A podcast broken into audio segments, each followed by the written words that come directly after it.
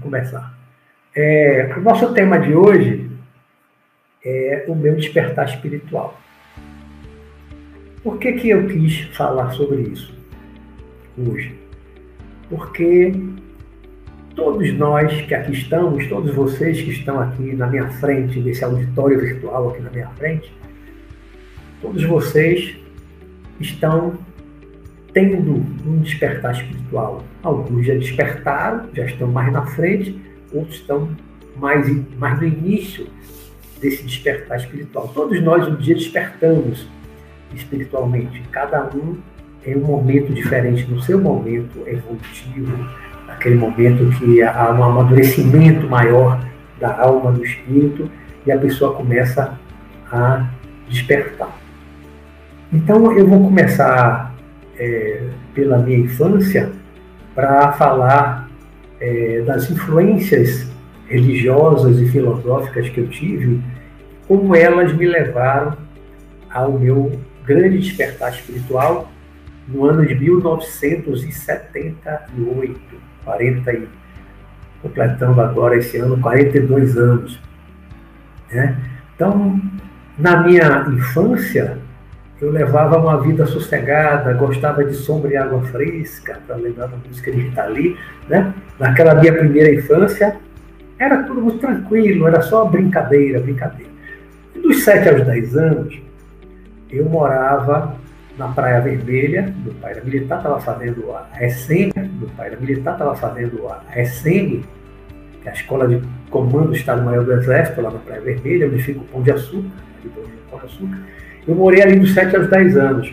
E nesse período, como minha mãe era católica, tinha uma formação católica, tinha estudado no colégio de freira em Olinda, onde ela morou 13 anos, minha mãe obrigava todo mundo, todos os filhos, pelo menos a partir aí dos, dos 7, 8 anos. Eu me lembro que eu cheguei lá com 7 na Praia Vermelha, não me lembro se logo com 7 ou com 8 eu comecei a ir para a igreja.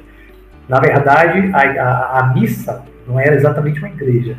A missa era, era uma matinê, sábado à tarde, que ficava no, no cinema, é um auditório, tinha, também tinha cinema, né? era um auditório lá da SM, a escola do Exército, junto da praia. Então, todo sábado à tarde, a gente tinha que ir para a missa, a missa, tinha que assistir a missa. Se não, não comia a maravilhosa pizza que ela fazia todo sábado, era uma pizza caseira, massa caseira, com mussarela, tomate e sardinha. Era uma pizza fantástica. Não sei se eu comi alguma igual das profissionais na minha vida, pelo menos a minha, a minha lembrança de, de, da, lá da infância, né? E por ser a pizza da mama, da mama mia, né? Então, todos, todo sábado eu tinha que ir para missa. Então, levei ali dois, três anos indo para missa. Nesse período que eu ia para a missa, na minha infância, é, eu tive uma influência do cristianismo, né, da, da, igreja católica, que é cristã, a religião é cristã, a igreja católica. Eu não gostava de missa, na verdade, eu detestava a missa, detestava aquele ritual da missa, aquele senta, levanta missa, aquele senta, levanta, senta, levanta, eu não gostava daquilo. Mas tinha um trecho da missa que eu gostava. Quando o padre dizia, naquele tempo disse Jesus, aí ele começava a falar do que estava no Evangelho, que Jesus teria falado. Aí começava aquelas pregações. Ali eu prestava atenção. Eu, sei, eu não gostava do ritual, nunca gostei daquele ritual.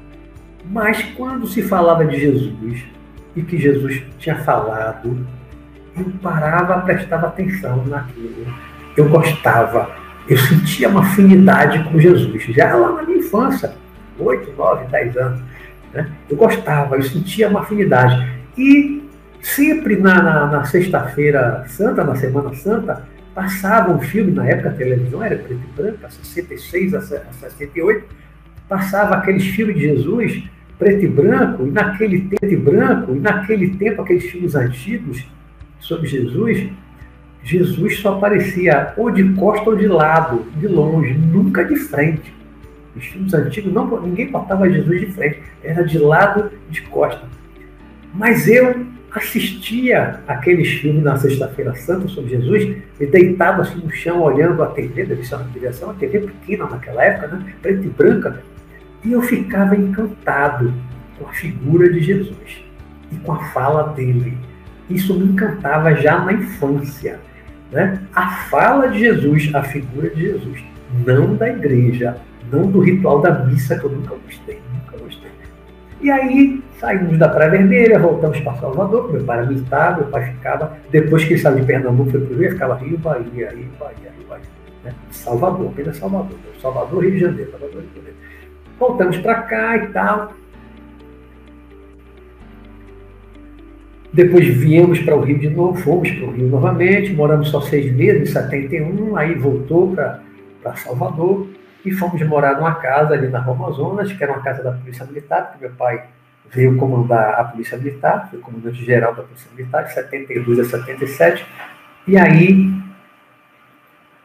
nesse período dos 14 aos 16 anos, quando chegou aos 14 anos mais ou menos, eu comecei a questionar Deus. Aí já, assim, detalhe, quando eu vim da Praia Vermelha para Salvador, é, final de 68, né? talvez para cá, iníciozinho de 69, aí, ah, durante um tempo, uns seis meses, eu ainda ia para a missa. Depois eu comecei a enrolar, a igreja não era tão perto de casa, ia andando, depois eu já desviava o caminho, já não ia mais para o caminho, já não ia mais para a igreja.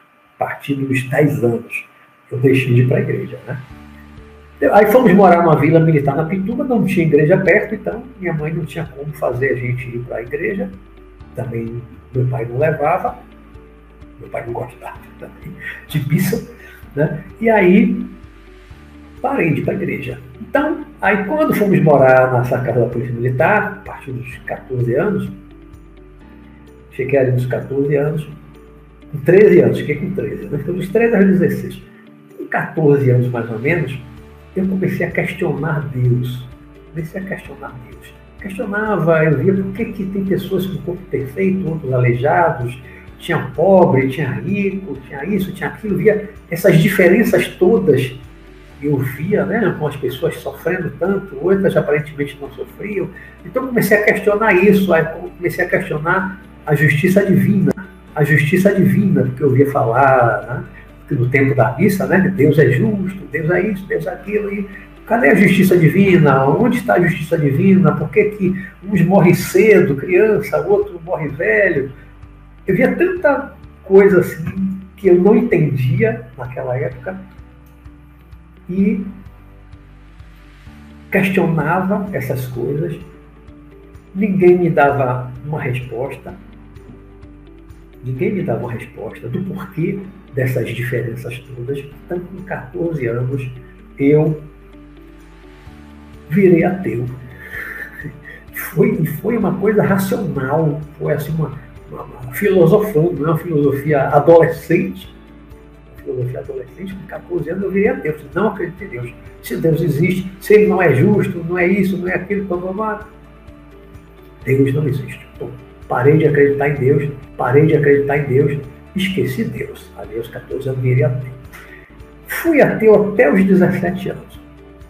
Quando chegou nos meus 17 anos, aí já tínhamos mudado dessa casa, fomos para outro prédio que era mais distante, e aí de noite, às vezes, final de semana principalmente, eu pegava a bicicleta com meu irmão Jorge, viemos de bicicleta para a Rua Amazonas, e chegava na Rua Amazonas, deixávamos a bicicleta nessa casa da Polícia Militar, que estava vazia, ficou vazia dois anos, porque meu pai ainda era comandante, mas a gente não morava mais lá, meu pai comprou apartamento, a gente mudou. E uma noite dessa, eu fui com o Jorge, meu irmão, chegamos nessa casa, e mal chegamos, tinha um soldado que tomava conta da casa, ele morava lá, tinha um quarto lá para ele, né, na parte térrea, e aí ele estava com um amigo conversando, um jovem. E aí a gente começou a conversar um pouquinho, já que estava ali, Aí de repente caiu um temporal, desabou um temporal, uma parceira, aquela coisa forte, uma parceira, aquela coisa forte, não tinha como a gente sair. E ficamos presos na casa. E aí a conversa rolou para a igreja, para a religião. Esse rapaz, amigo do soldado da polícia, ele começou a fazer uma, uma, uma pregação religiosa, uma pregação assim da Bíblia, né? Ele citava a Bíblia, versículo, capítulo, de frente para trás, de trás para frente. Era um negócio impressionante. Quando ele acabou aquela pregação toda, empolgado, parecia que estava em êxtase, parecia que estava incorporado, sei lá.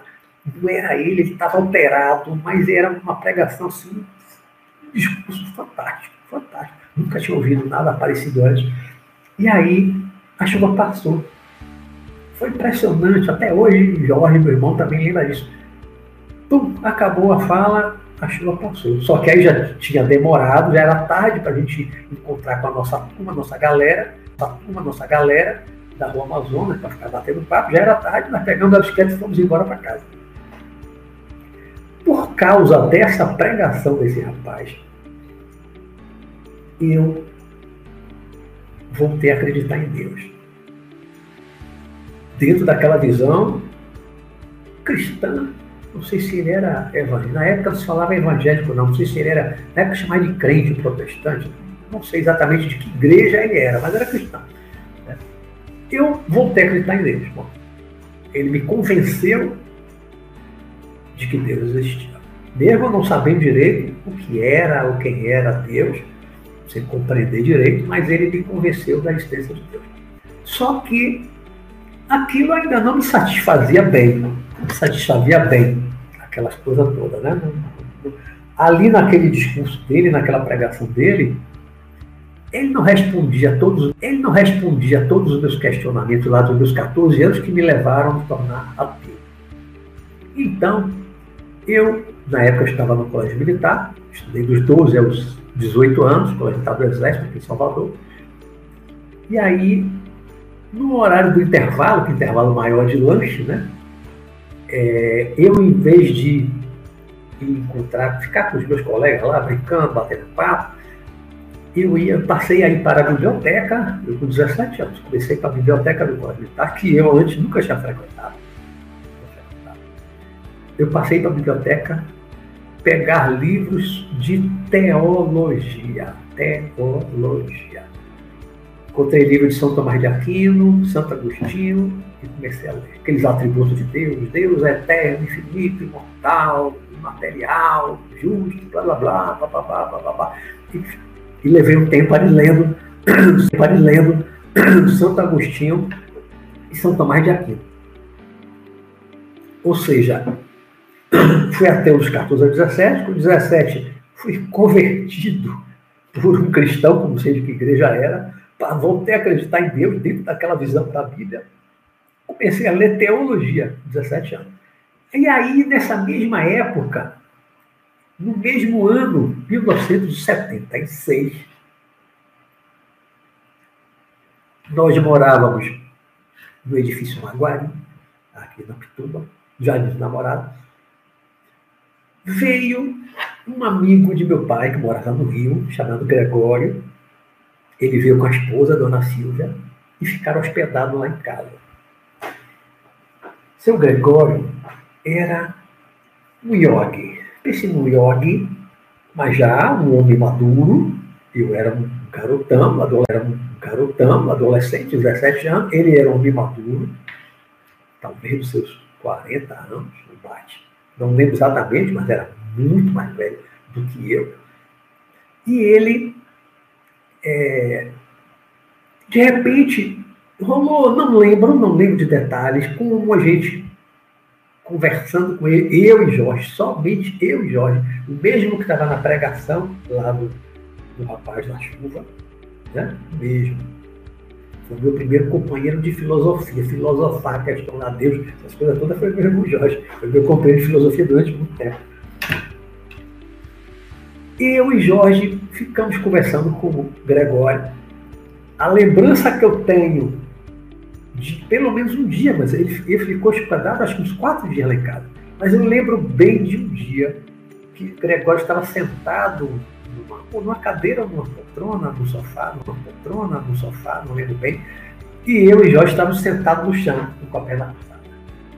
Como se fossem dois discípulos lá do, do mestre, do, do yoga, do, E eu não lembro de muita coisa, tem muito tempo, estou 62 anos, foi de meus 17 anos. Mas eu lembro de algumas frases que ele falou, que foi a primeira vez que eu ouvi, nunca tinha lido isso em livro nenhum, primeira vez que eu ouvi frases que tinham conteúdo yogi, da filosofia yogi que eu fui estudar depois, em 78. Ele falava: Deus é a alma do universo. Deus é o próprio universo. Deus é a própria natureza. Né? Ou seja, ele falava assim de, da transcendência, da imanência e da transcendência. Né? Deus é o próprio universo, tudo, matéria, energia, tudo é Deus, ao mesmo tempo ele também, ao mesmo tempo ele também está, também é transcendente, né? a transcendência divina. Né? Imanência, que está imanente, ele está ali em tudo, que é matéria, que é forma, tudo, mas também transcendente. Isso lá nos meus 17 anos, que só tinha tido aquela visão cristã, foi uma revolução, né? Aquilo mexeu com a minha cabeça. Não entendi tudo, tanto que eu nem lembro de tudo que ele falou, mas aquilo foi uma revolução na minha cabeça. Porque ele começou a jogar na minha mente e na de Jorge, meu irmão, esses conceitos que não eram mais conceitos monoteístas do cristianismo, do judaísmo, do islamismo. São religiões monoteístas. Esse conceito da filosofia yoga que o Gregório começou a passar para a gente, ali nos 17 anos, é um conceito monista. Porque a filosofia yoga é monista, não é monista, não é monoteísta. Né? Não tem um Deus pessoal, um velhinho de barba lá em cima das nuvens, agindo e manipulando as coisas, né? aquele maniqueísmo, não, não na filosofia yoga é um outro conceito muito mais avançado, que é o monismo. Né? Uma pequena parte da humanidade hoje compreende o monismo. Né? Grande parte, bem mais da metade hoje, está no monoteísmo. As diversas religiões monoteístas, cada um com a sua visão daquele seu Deus particular, um Deus único, mas é o seu Deus, Deus único da sua religião, que não é pelo menos as pessoas agem como se não fosse o mesmo Deus, né? O muçulmano briga com, com o judeu, Alá é o mesmo Javé, Javé, Jeová, os povos lá brigando, se matando. Né? Parece que cada um tem o seu Deus monoteísta, mas não é o mesmo Deus do outro. Então é o Deus dos exércitos, do seu exército para ir atacar e matar o outro. O outro, que, o outro Deus que mande o seu exército para atacar de cá para defender. Né? É a visão monoteísta, né? Mas as, as ideias de Gregório, que ele passava para mim, era uma outra coisa, que foi uma revolução. E aí Gregório foi embora para o Rio de Janeiro, voltou para o Rio, começou a me mandar livros pelo correio, mandou pelo correio, mandou uns livros, Einstein, o Enigma do Universo. Eu, com 17 anos, lendo Einstein, o Enigma do Universo, coisa do universo, aquelas coisas de Einstein, né?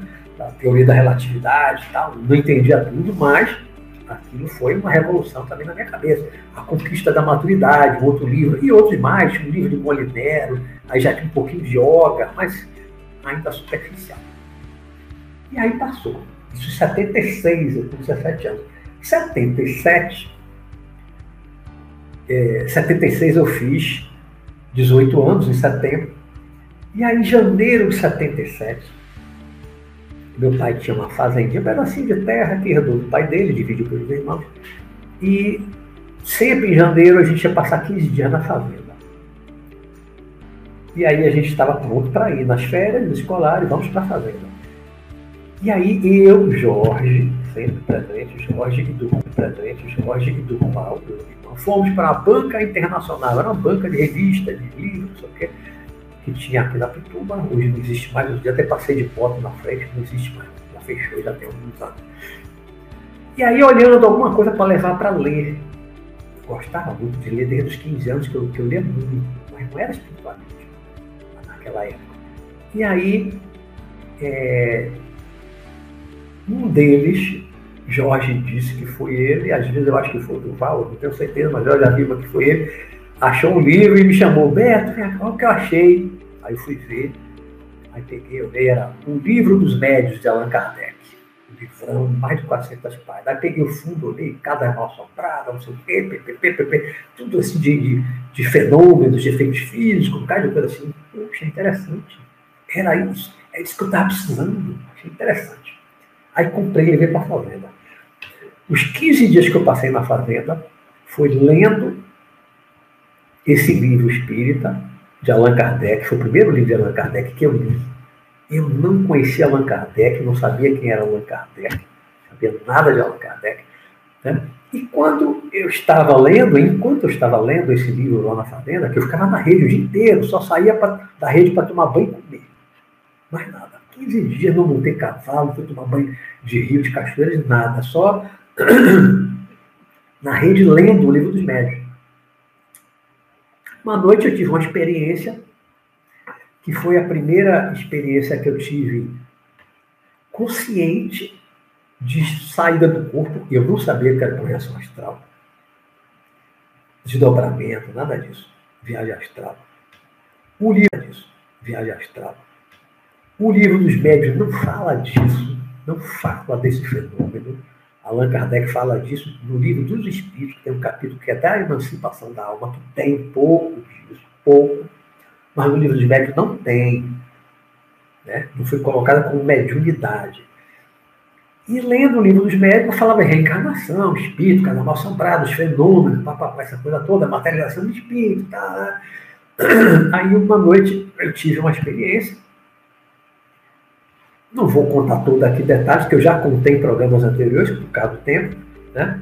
Mas havia um espírito lá no meu quarto, ele jogou a marca para cima, eu, eu, lutei com ele, foi uma, uma, luta corporal. Tem vídeo gravado aqui no meu canal, e se quiser ver programas anteriores, quem está assistindo desde o início lembra né, dessa, dessa luta com o espírito e tal. Foi uma experiência consciente, da hora que eu saí, a hora que eu voltei. Só que eu voltei, só que eu estava consciente, eu estava lúcido, só que eu não sabia que era uma projeção astral, eu estava fora do corpo, achava que era um ataque de um homem que invadiu a casa, que invadiu né, um quarto. Eu com meus irmãos, eu na época tinha 18 anos, era forte, tinha feito quase um ano de alterofilismo, em 76, né, sabia um pouquinho de defesa pessoal, capoeira, praticava algumas coisas. Então eu parti para cima dele, lutei, lutei, lutei. E aí acabei acordando sem saber o que era. Eu só fui entender isso depois. E aí viemos para Salvador. Dia 5 de fevereiro eu embarquei no ônibus para o Rio de Janeiro, 77, porque eu queria fazer o vestibular para o ITA, e aí fui fazer o curso que meu irmão Rodolfo também tinha feito lá no Rio de Janeiro e tal.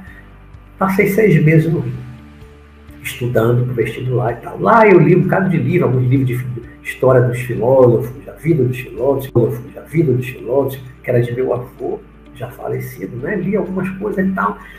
É, li algumas coisas de, da Rosa Cruz, que meu irmão tinha lá no, no armário lá do meu quarto. Fiz uma cerimoniazinha, depois de ler algumas coisas do Rosa Cruz, eu fiz, fiz uma cerimoniazinha lá no meu quarto de noite com espelho, com vela acesa e tal. E depois dessa cerimônia, Rosa Cruz, a minha leitura pouquinha, bem especial, me meti a fazer uma cerimônia depois dessa cerimônia Rosa Cruz eu comecei a, a, a, passar por alguns fenômenos, porque de noite eu comecei a levar. De noite, assim, um dia amanhecendo, telefone, cutucada debaixo do braço, batia na, na minha cabeça, em cima. Né? E aí voltei para Salvador em agosto, 16 de agosto cheguei em Salvador novamente. Ainda era o ano do meu pré-vestibular, ano do meu pré-vestibular, né? Mas desisti de, do vestibular do ITA, voltei para Salvador, resolvi estudar arquitetura, e aí fiquei a questão do vestibular. Quando eu voltei dentro desse mesmo ano, 77, no vestibular, aí eu li o livro, já tinha lido o livro dos médios, livro dos espíritos, quando eu fui para o já fui lendo. Depois eu li o Céu e o Inferno, li a Gênese e o Evangelho, o Espiritismo. Ou seja, li todos os livros de Allan Kardec em 77. Né? Aí já foi influência espírita. Primeiro cristã, li uma besteirinha da Rosa Rosa Cruz, aquela conversa assim, né? jogou alguma coisa na minha cabeça da filosofia yoga lá com, com Gregório. Né? Aí agora a literatura, os livros todos de Allan Kardec, tem um monte de, de da, da, da doutrina espírita na minha cabeça em 77. Aí, janeiro de 78. aí é, é o mais importante. Deixa eu ver aqui o nosso tempo. É, janeiro, ou, janeiro de 78. 78. Fiz vestibular para arquitetura, Universidade Federal da Bahia. Passei. E aí comecei a cursar. Não lembro se foi fevereiro, março, não lembro. Comecei a cursar arquitetura. E aí eu comecei a ler, nesse, quer dizer, comecei, não, já vinha lendo desde, desde 77, eu já vinha lendo alguns livros espíritas psicografados, tipo Éramos Seis, que eu lembro, aí vários outros. Comecei a ler a, aquela coleção psicografada do Chico Xavier, que começa com o Nosso Lar, já falei nos, nos primeiros programas, né? São, são 13 livros, na época eu li toda aquela, aquela sequência, começando do Nosso Lar, né? Os Mensageiros, Ação e Reação, li todos. Mecanismo da Mediunidade, li os 13. E lendo outros livros, lendo, lendo, lendo, lendo, lendo, lendo, um bocado de coisa, espírita. Né? Ali naquele tempo, estava lendo só espiritismo, só espiritismo, só espiritismo. Aí, aí, em junho, dia 5 de junho de 1978, eu, eu ia muito para a livraria procurar livro para comprar, e era no centro da cidade, pegava um ônibus para ir para uma livraria comprar um livro. Aí eu encontrei um livro, eu ia até trazer, acabei esquecendo, que foi um livro que em 78 ele revolucionou a minha vida. Foi um livro que foi assim, um, um sabe, aquela, aquela, aquela espoleta do, do tiro, pum! Uma coisa que disparou o meu despertar espiritual, que é o tema da nossa fala de hoje, despertar espiritual. Um livro que mexeu comigo, que deu início a uma grande transformação na minha vida, se chama Hatha Yoga do Yogi Ramacharaka. Esse livro mexeu comigo. Reli agora, esses dias, acabei de reler, né? Estou relendo um outro, que é 14 lições de filosofia yoga dele também. Vou reler os outros, são 10, é uma coleção yoga, são 10 livros. Né? Eu li quase todos naquela época, em 78, mas o primeiro que eu li foi esse. Aí li o Hatha Yoga. Quando eu li o Hatha Yoga, a influência daquele livro em mim, eu ali com 19 anos, né? ia fazer 20 em setembro, eu comecei a ler, já tinha 19 anos. Quando eu li o Hatha Yoga, do, do Yogi Ramacharaka, por influência daquele livro, aí detalhe, parêntese, meses antes, talvez, eu li A Vida de Buda, era um livrão que era de uma tia minha, minha tia Lenda, achei no, um dia estava na casa dela, no final de semana, com meu pai, vi na estante, peguei, folhei e tal, pedi ela emprestado, li, tal, pedi ela emprestado, li a vida de Buda. Então ali tive também uma influência do budismo, junto com o espiritismo que eu vinha estudando, né? Aí agora estava estudando a filosofia yoga, né? Com Ramacharaka, com Hatha Yoga, comecei a estudar a filosofia yoga, que veio aprofundar com 14 lições de filosofia yoga, curso adiantado de filosofia yoga, Jana Yoga, Jana Yoga, é, Raja Yoga. Né? E, mas quando eu li o Hatha Yoga, que foi o primeiro de todos, do, dessa coleção yoga do Ramacharaka, ele me fez parar de comer carne. E eu, que era o maior carnívoro da minha casa, da minha família naquela época, eu, no dia seguinte, assim, passei a não comer nada de origem animal todas as carnes. Carne vermelha, branca, porta-cor, né? Boi, porco, né? Boi, porco, peixe, galinha, camarão, nada, nada, nada. Não bebia leite, nem iogurte, nem manteiga, nem ovo. Radical. Virei, virei naquele momento. Hoje chamo de vegano, né? Naquele tempo não existia essa expressão que vegano, vegano. Nem existia restaurante vegetariano, nem macrobiótico. Naquela época se falava em Salvador mas eu virei vegetariano. Totalmente vegetariano e naturalista. Era um vegetariano naturalista. Não tinha nada processado, nada embalado, industrializado, nada. Só comida natural. Né? Minha mãe teve que se virar, né? e eu sou muito grato à minha mãe, porque ela passou a fazer arroz integral separado para mim, que os outros não gostavam fazer, aprendeu a fazer bolinho de soja, fazia grão de bico, ervilha seca. Minha mãe aprendeu a fazer um monte de coisa vegetariana para mim, né? E às vezes eram coisas que só eu comia, eram coisas que só eu comia. A salada fazia separada, que não botava maionese, eu não comia maionese. Né? E minha mãe, durante aquele ano todo ali, ela fez a minha comidinha ali separada, vegetariana, naturalista. Né? Me ajudou muito e não entendia o que é que eu estava fazendo, por que, eu estava fazendo as coisas. Não entendia, até se preocupava. Ah, porque eu emagreci, não sei o quê. Você vai ficar, você está muito magro, tem que comer, vai ficar tísico, tísico é tuberculoso, né? vai ficar tísico. Ela preocupada. Por quê? Eu, antes de virar vegetariano, antes da, da leitura do Ramacharaka, eu tinha sido alterofilista. Eu, com 1,72m, eu tinha 84 quilos de músculo. Músculo. 84 quilos. Quando eu virei vegetariano e comecei a fazer a yoga com literatura yoga do Ramacharaka, eu emagreci para 58 quilos. 58 quilos. De 84, eu fui para 58 quilos. Fiquei magro, só que como diz minha mãe, né? Só tinha nariz, que a cara ficava chupada. Você tá com a cara chupada, né?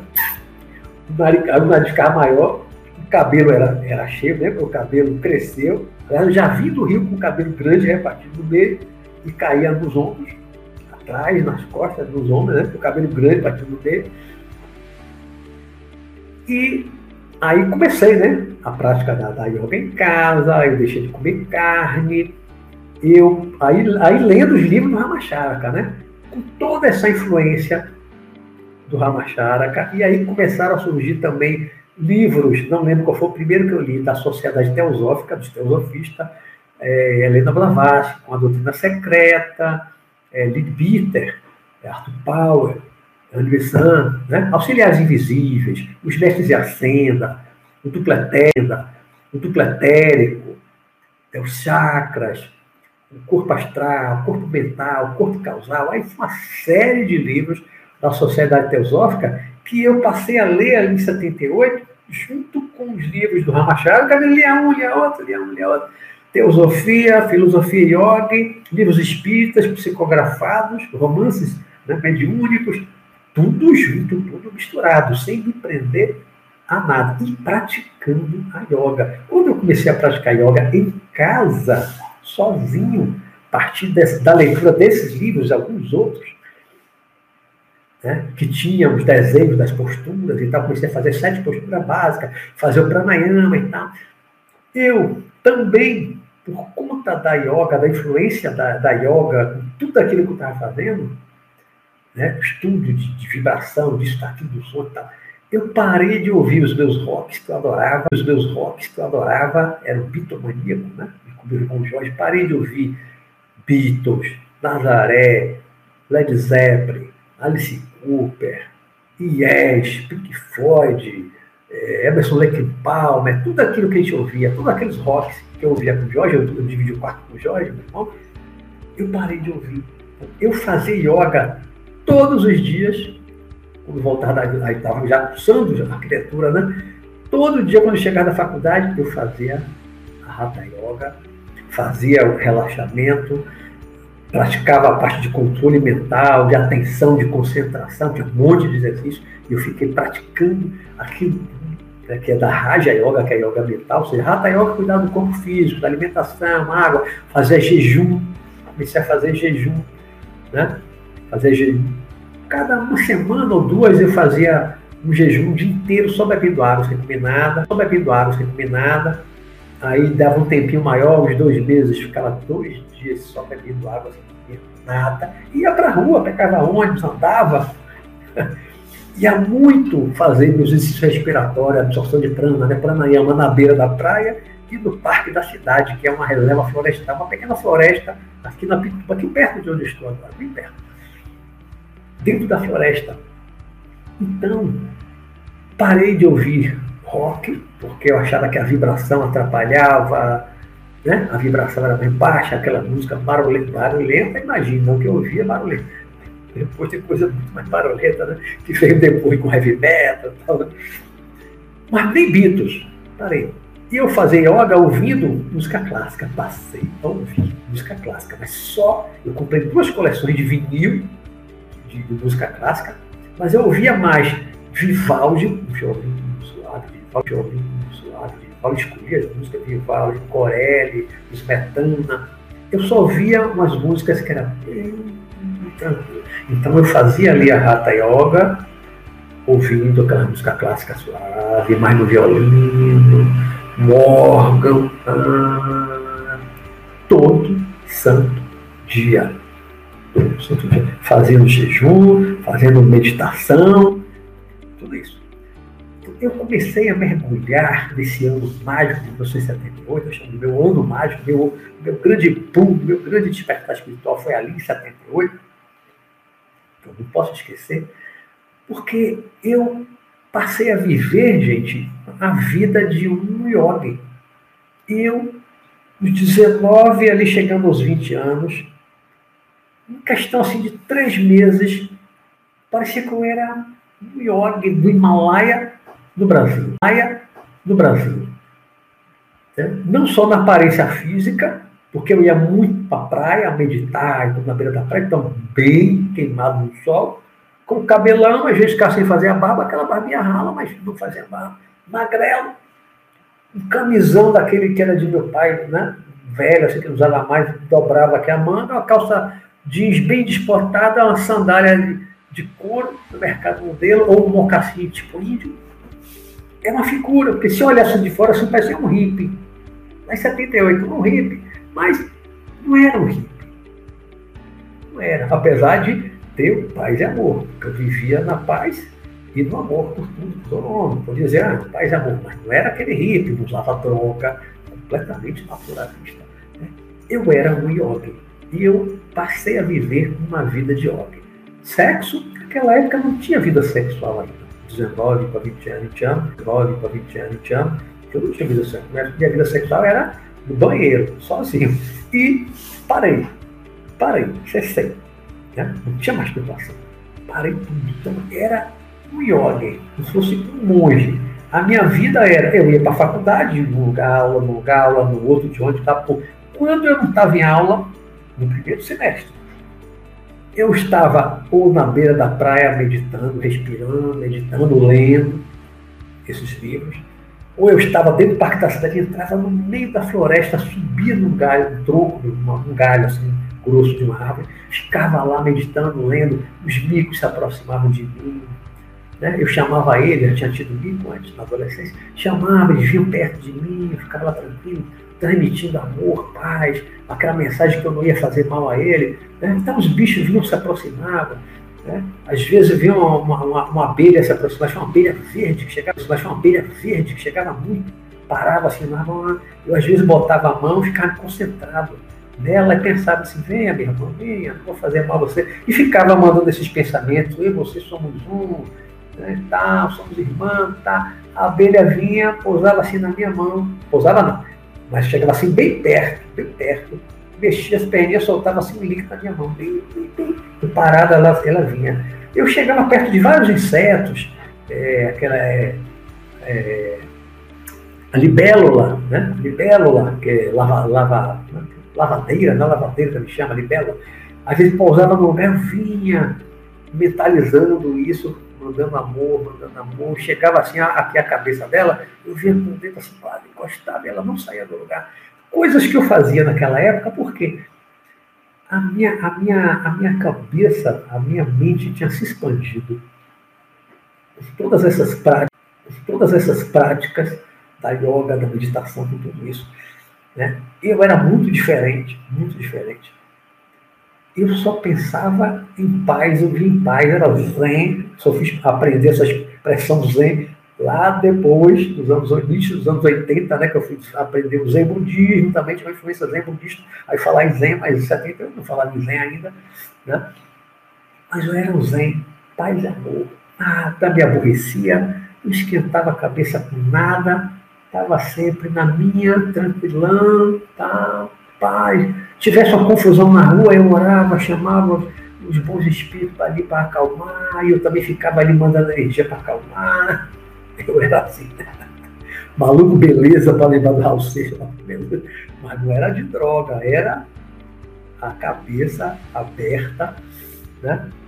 E aí, ali em 78, em 78, e no meio disso tudo, surgiram os livros de projeção astral, que até então eu não sabia o que era, não conhecia nem pensar em projeção astral. Estava na yoga, na filosofia yoga, com espiritismo, com teosofia, tudo junto e misturado.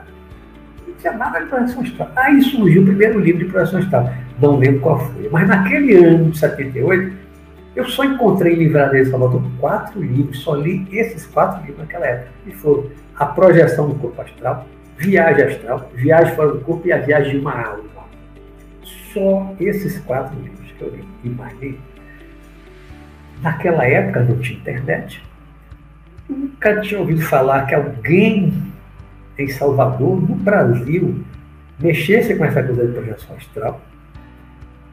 Não sei se Valdo Vieira já tinha, naquela época, começado a, começado a, a, as pesquisas com o instituto que ele criou, não sei, 78, não sei dizer. Wagner Borges com certeza não, porque Wagner Borges em 88 ainda está ainda trabalhando com o Valdo Vieira, dez anos depois. Eu não conhecia nada dessas coisas, não conhecia ninguém, ninguém, não achei nenhum livro de brasileiro sobre isso. Só li esses quatro livros, que é tudo autor estrangeiro. Né? Americano, Peter Richelieu, acho que era francês, do, do A Viagem de uma Alma. E aí comecei a pensar em sair do corpo. Né? Aí já para agosto, setembro, por aí, já estava uns três meses mais ou menos, na prática da yoga, mas uma prática intensiva, intensivíssima da prática da yoga, com a alimentação que uma alimentação que eu tinha não bebia nada de álcool, alimentação totalmente natural vegetariana, né? Era oração e meditação, eu vivia para isso. Era o dia todo pensando, eu só pensava nisso. Né? Então, a minha aura, quem via, eles no centro espírita, então, a minha aura estava dilatada, uma aura bonita, até porque eu estava muito bem, estava muito equilibrado. Né? Era um yoga. Estava vivendo como um yoga aqui, né? Alienado, me afastei de família, de amigos, de todo mundo. É como se eu vivesse o meu quarto, e quando eu saía era sozinho, né? como se eu vivesse numa caverna, meio isolado. E aí, quando eu li esses livros de projeção astral, eu comecei a pensar sair do corpo. Aí o que, é que eu fiz? Eu não usei nenhuma técnica, eu nem lembro bem de técnicas que alguns livros colocavam. Tinha um que era, colocava, tinha um que era mais de parapsicologia, não lembro agora exatamente qual. A experiência fora do corpo, não lembro agora que era um parapsicólogo, falava muito de parapsicologia. Nem lembro mais que eu nunca mais li esse livro depois. A viagem de uma alma não tinha técnica nenhuma e aí, o que, é que eu fiz? Eu já vinha uns três meses praticando relaxamento, eu já estava dominando uma técnica de relaxamento corporal deitado, né? já estava com um bom controle mental da prática da, da, da Raja Yoga, da atenção focada, da concentração, então, né?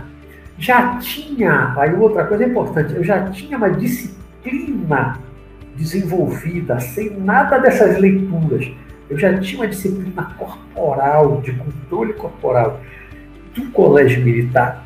Colégio militar, colégio militar dá uma disciplina enorme, não só da educação física, mas de você estar em forma, imóvel, chove, faz sol quente, você está ali imóvel né? Está numa solenidade com um fuzil pesado na mão, apresentando a arma. Você tem que segurar com os braços assim, dói, o ombro dói. Você segurar o fuzil, está aqui, está lá tocando nacional, que é longo, nacional brasileiro, pode. E você lá, pá, pá, bará, bará, bará, bará, você está ali segurando o braço doendo, você não se mexe, ou você está em forma, cai em temporal. Enquanto mandar fora de forma, você não sai do lugar então, dos 12 aos 18 anos, esse tempo que eu estudei no colégio militar me deu uma disciplina uma disciplina física, disciplina corporal, né? desenvolvi no meio disso tudo, desde a adolescência, um controle da dor, da dor de ter câimbras na, câimbras na perna inteira, num lugar assim, no alojamento com outros alunos, né, numa, numa viagem lá, que estava na Academia Militar do Rio de Janeiro, uma viagem que a gente fez no Colégio Militar, e eu ter aquela cama, e eu ficar deitado imóvel, não dei um ai, não pedi ajuda a ninguém, fiquei ali quieto, quieto, quieto, silêncio, até a dor passar, uma dor horrível, eu não dei um ai e aguentei aquela dor. Tive cama nas duas pernas no Rio de Janeiro, 77, eu nadando lá no fundo, cama nas duas batatas das pernas, não me afoguei porque mantive a calma, tá? não era ainda leitura de yoga, de, não tinha meditação, não tinha nada. Já era uma coisa mesmo de autocontrole. Uma parte eu já trouxe de vidas passadas, coisa que eu desenvolvi, uma parte eu já trouxe, já era minha desde criança, né? e uma parte da disciplina que eu desenvolvi do colégio militar. Então juntou isso tudo. Aí quando eu comecei a querer sair do corpo, eu já estava dominando, dominando o relaxamento físico, controle da respiração, controlava a respiração que eu aprendi com a yoga, né? Tinha um controle mental. Então, a partir disso, da yoga e a disciplina corporal que eu desenvolvi no meu tempo de colégio militar, meus seis anos de colégio militar, eu desenvolvi a minha técnica para sair do corpo, que deu certo, deu resultado. Com três meses eu estava saindo do corpo totalmente consciente. Minha técnica eu batizei de dormir acordado, que era baseado no relaxamento físico, no controle da respiração, para induzir um relaxamento. Eu controlava a respiração, isso fazia com que eu entrasse no relaxamento profundo rapidamente, não demorava muito. Né? Então era basicamente relaxamento e controle. Não tinha nada de movimentar a energia, da lepa, tudo, chakra, não sei o que. Eu estava conversando com alguns amigos, eu não tinha nada disso, nem tinha lido nada disso e não gostava disso.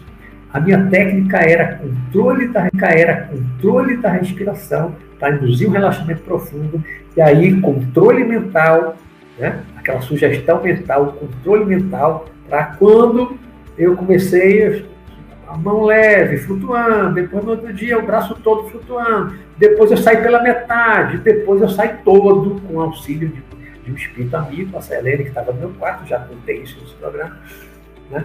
E aí comecei a sair, comecei a sair. Saía direto, saía consciente. No auge, na virada de 78 para 79, que foi esse meu boom do despertar espiritual, eu saía do corpo de assim de anão, consciente, provocado. Fora as saídas que eu tinha, às vezes espontâneas, sem planejar nada, estava cansado de dormir, e saía, né, a saída involuntária, a projeção involuntária. Mas eu aprendi naquele momento a produzir, produzir todo o fenômeno da saída só com essa técnica que eu batizei de dormir acordado. Por que dormir acordado? Porque eu levava o corpo ao adormecimento, ao adormecimento, por meio do controle da respiração, relaxamento profundo. Então, quem via de fora, eu estava dormindo. Minha mãe, Dona às vezes chegava no quarto, chegava, entrava, eu estava lá deitado, relaxadão. Ela chegava perto, abaixava assim, bem perto de mim, bem, bem chegava bem pertinho assim. E aí ela via que o olho estava um pouquinho aberto, a boca um pouquinho aberta. E ela não via o peito mexendo, nem a barriga. Ela chegava perto assim, achando que eu tinha morrido. Eu não estava respirando. Aí eu sentia a presença dela. Naquela época, eu desenvolvi uma sensibilidade grande por todas as práticas que eu fazia. Eu sentia a presença dela. Aí eu abri os olhos, quando os anos já saíram do corpo, né? Eu aí abri os olhos. Aí ela, ah, ah que susto! Pensei que você tivesse morrido. aí dava risada. Pensei que você tivesse morrido. Por quê? Porque eu, com a prática da, da, da o que eu aprendi da yoga, eu, eu controlava a respiração de tal maneira que chegava um ponto, agora isso, três vezes ao dia, exercício respiratório, pranayama, absorção de prana, absorção de oxigênio, prana, pá, pá, pá, até a hora antes de dormir de novo. Então, três vezes ao dia fazia isso. Energizava, energizava, energizava. Aí, perto da hora de dormir, fazia aquele pranayama, absorção de prana, pum. Pronto, pranayama, absorção de prana, pum, pum. o corpo está oxigenado, está cheio de prana. E aí, eu, quando eu fazia o relaxamento, o relaxamento, aí eu aí passava a respirar cada vez menos. A inalação cada vez mais fraca, mais fraca, mais fraca, até chegar um ponto que o tórax não mexia, o abdômen não mexia. O ar que estava entrando era mínimo, mínimo para manter a vida corporal. Não mexia. Por isso que minha mãe disse, ah, Maria, se tivesse. Porque ela não via a barriga mexer, o tórax, ela não via mexer. Porque eu controlava a respiração para não mexer mais nada. Aí, quando eu chegava nesse ponto, é que eu sentia a energia que depois, eu, muitos anos depois, eu fui ouvir falar que era EV, Estado Vibracional. Naquela época eu nem sabia o que era ver e nem pensava em produzir EV. Não sabia nem o que era EV. Quando eu induzia esse quando eu induzia esse relaxamento com esse controle da respiração, chegava uma hora que eu sentia uma vibração, uma energia pelo corpo, aí eu ficava ficava leve, o corpo leve, porque já a consciência estava no corpo astral, corpo espiritual, espírito, né? flutuava, e aí eu me levantava. É só pensar, vou me levantar, pum, já estava em pé. E aí, não vou aqui relatar experiências, porque já teve outros programas anteriores, né? Não é aqui o objetivo. Mas aí eu comecei a sair consciente, comecei a sair consciente com, com bastante frequência.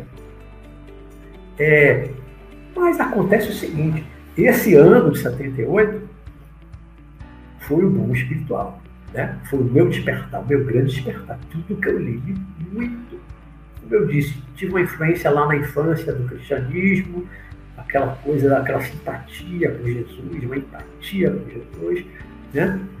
Aí virei ateu, depois aí virei ateu, depois veio um pouquinho de conceitos da filosofia yogi, do, do, monismo lá com o Gregório, né? Depois veio Allan Kardec com outras obras espíritas, livros psicografados, e aí veio a filosofia yoga com Ramacharaka, a prática da yoga, a teosofia, muitos livros da, da, teosofia que eu li, já tinha lido um pouquinho de teologia na, na adolescência, tá?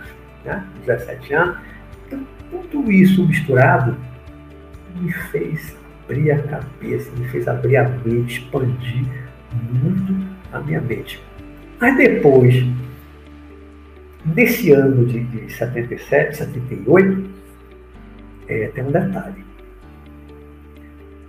Quando eu iniciei o segundo semestre da faculdade de arquitetura, eu estava entrando, mergulhando de cabeça nessa vida de yoga, e aí, yoga, e aí já na projeção astral, direto, né? Era o dia todo pensando nisso, lendo e fazendo yoga e respiração, pranayama, para de noite sair do corpo consciente e de cabeça nisso, eu só pensava nisso, estava com uma fixação nisso. Depois, anos depois disso, assim, naquela época eu vivia mais para lá do que para cá, porque a minha mente estava lá no mundo espiritual, no plano astral e não no físico. Eu comecei a me desligar da faculdade.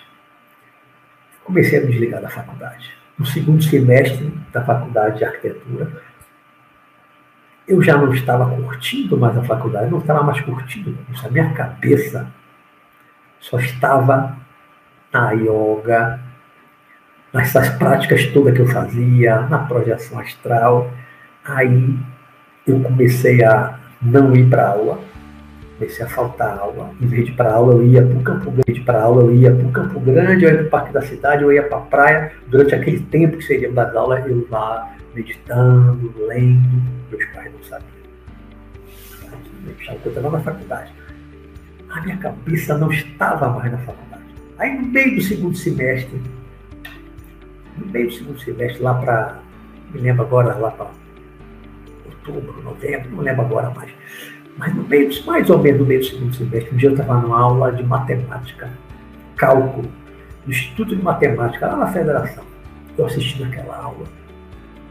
O professor falando, explicando aquilo, e a minha cabeça estava na lua. Estava na lua, não, estava no astral. Minha cabeça estava no astral. Eu, eu olhei, olhava o professor, não estava entendendo nada que ele estava explicando, porque eu não estava prestando atenção, minha cabeça não estava mais ali que estava mais ali. Aí, um dia, um dia desse, que eu estava nesse estado, eu olhei assim, eu vou me embora. Vou embora. Não quero mais isso. Vou embora e não volto mais aqui. Fechei meu caderno, levantei, saí da sala e fui embora. Nunca mais voltei na faculdade de arquitetura. Abandonei o curso, nem tranquei a, nem tranquei a matrícula. Abandonei. Chegou na minha cabeça naquela época. Eu, com, com 20 anos, eu abandonei a faculdade de arquitetura, não tranquei a matrícula. E sabe o que foi que eu comecei a planejar nessa época? Ir embora para a Índia. Comecei a planejar ir embora para a Índia. Meus planos eram pegar um navio, descobrir um navio aqui no Brasil que fosse lá pro lado da Índia, pegar um pro lado da Índia, pegar um navio e ir embora para a Índia, porque avião era muito caro naquela época, de dinheiro. Eu, naquela época eu tava, nem não recebia mesada não, porque eu dava, fazia banca, dava aula particular de matemática e tal. E ganhava meu dinheirinho, meu pai nem me dava mais mesada, né? Aí eu juntei o dinheirinho, aí, a fantasia lá do jovem de 20 anos, né, com a cabeça na lua, no espaço. Eu queria ir embora para a Índia vou embora para a Índia. Vou passar cinco anos na Índia estudando yoga, vou procurar lá os yogis lá no Nepal, né? Vou subir até o Nepal, procurar os yogis, vou viver com os yogis aprendendo yoga durante os cinco anos. Depois eu vou voltar para o Brasil e aí vou andar pelo Brasil, perambular pelo Brasil, pregando e curando. Ou seja, era um misto que tinha na minha cabeça, naquela época, de 20 anos, né? Era um misto da vida de Jesus, do exemplo de Jesus, do exemplo de Jesus, caminhar pregando e curando. Era o que eu queria fazer também, mas misturado com a yoga, com a filosofia da Índia. Eu ia pegar, ia me aprofundar naquela filosofia da Índia, da yoga, né? Mas eu pensava em voltar para o Brasil, pregar e curar, porque naquela época a energia que eu estava envolvido com os meus pensamentos, com a minha alimentação, tudo que eu falei aqui que eu estava fazendo naquela época, a minha energia era muito boa. Naquela época eu estava com uma energia realmente muito boa. Então conseguia curar algumas coisas. Né? Eu, eu, eu, tinha, tenho uma energia de cura, né? Sou médium curador, sou médium de cura. Já fiz algumas coisas, umas coisas assim bem, bem, bem interessantes ao, longo do tempo. Mas naquela época a minha energia era muito diferente, era muito especial, muito melhor do que é hoje muito melhor. Por quê? Porque eu era muito mais puro, mais sentido. Estava né? meio alienado, estava né? meio alienado também em relação a algumas coisas, mas a minha energia era muito melhor do que é hoje. Porque hoje eu não sou mais aquele garoto ingênuo dos 20 anos. Né? Com o tempo eu tive que aprender malícia, eu fiz coisas erradas, eu bebi muito, experimentei muitas coisas, né? perdi aquela, aquela é, pureza digamos assim, que eu tinha naquela época, né? Hoje eu não tenho aquela energia pura que eu tive durante um ano, mais ou menos, de 78 para 79. Então eu comecei a planejar embora para o Rio, para o Rio. Comecei a planejar embora para a Índia. Comecei a escrever a carta que eu ia deixar para meus pais. A única pessoa que sabia desse meu plano era meu irmão Jorge, porque era meu companheiro de quarto, né? meu cúmplice. Não sei se ele está aí ouvindo hoje. É, a única pessoa que sabia era Jorge. É a única pessoa que sabia era Jorge. Eu ia deixar a carta com ele para entregar. E ele ficava apavorado com essa história. Ele ficava, Beto, não vá, não vá, você, porque você vai morrer. Ele dizia, você vai morrer de fome ou picado de cobra na Índia. Ele falava, vai morrer de fome ou picado de cobra. Quer dizer, na, na Índia, aquela quantidade de, de miserável, de faminta na Índia em 78 era muito pior do que é hoje. Muito pior, tinha muito mais gente pobre, que a Índia nos últimos anos vem crescendo, crescendo, né? Levando, vai crescendo 10% e tal. Naquele tempo não, naquele tempo tinha muito mais miséria do que é hoje, mas mais um. Eu seria mais um mendigo, andarilho, o yogi lá, vivendo da caridade dos outros, ia ter dinheiro, vivendo da caridade dos outros, pedindo de bola. Maluquice, né? Do garoto de 20 anos, ir para a Índia Aí Jorge dizia, não vá, você vai morrer de fome ou picado de cobra, cara. Quantidade de cobra, de serpente, de naja que tem na naja que tem na Índia é uma coisa impressionante, né? A gente morre picado de naja. Aí você vai morrer de fome ou picado de cobra. Mas aí, quando chegou lá pelo final do ano, aí eu já tinha comprado barraca, cantil, lanterna, várias coisas. Né? Mochila, como se fosse para acampar, tá comprando tudo para acampar. Na verdade, eu ia para a Índia. Pensando para Índia. Mas aí, lá pelo final do ano de 78, eu desisti de ir para a Índia. Foi coisa que veio na minha cabeça, eu não sei até que ponto isso foi uma influência de alguém que me disse, meu mentor espiritual que me disse. Eu não sei até que ponto foi ele, ou se fui eu mesmo que desisti, se eu tive medo, se eu fiquei inseguro, não sei, não lembro exatamente, exatamente como, exatamente como chegou um momento que eu decidi que eu não ia mais embora para a Índia. Isso para mim teve um, um efeito assim muito ruim, muito negativo, porque eu já tinha largado a faculdade, meu pai não sabia, nem minha mãe, ninguém sabia que eu tinha largado a faculdade, ninguém sabia. Nem Jorge sabia que eu tinha largado a faculdade, que eu não estava mais em tal. Tinha largado a faculdade, não queria mais voltar para a faculdade. Não sabia o que, que eu ia fazer depois, ia fazer outro curso, outro vestibular. Eu não sabia o que eu ia fazer. Né? E o fato de eu desistir de ir para a Índia, e aí logo em 79, logo em seguida, é, em janeiro de 79, logo no início do ano seguinte, ninguém já sabia que eu tinha largado a faculdade. Né? Eu fui acampar. Acampar. Minha mochila, tudo aquilo que eu ia levar para a Índia, eu resolvi acampar. Tipo um retiro espiritual, fui para Porto Seguro. Fiquei num campo da gringa, fiquei 13 dias acampado sozinho naquela barraquinha pequena, eu corri o chão sozinho naquela barraca, ia andando pela praia, caminhando. Fazendo uma transição, preparando a minha cabeça para aquela transição e para contar aos meus pais que eu tinha largado a faculdade. Eu sabia que aquilo, na cabeça do meu pai, ia ser uma bomba atômica. A reação dele eu sabia que não ia ser boa. Né? Coronel do Exército.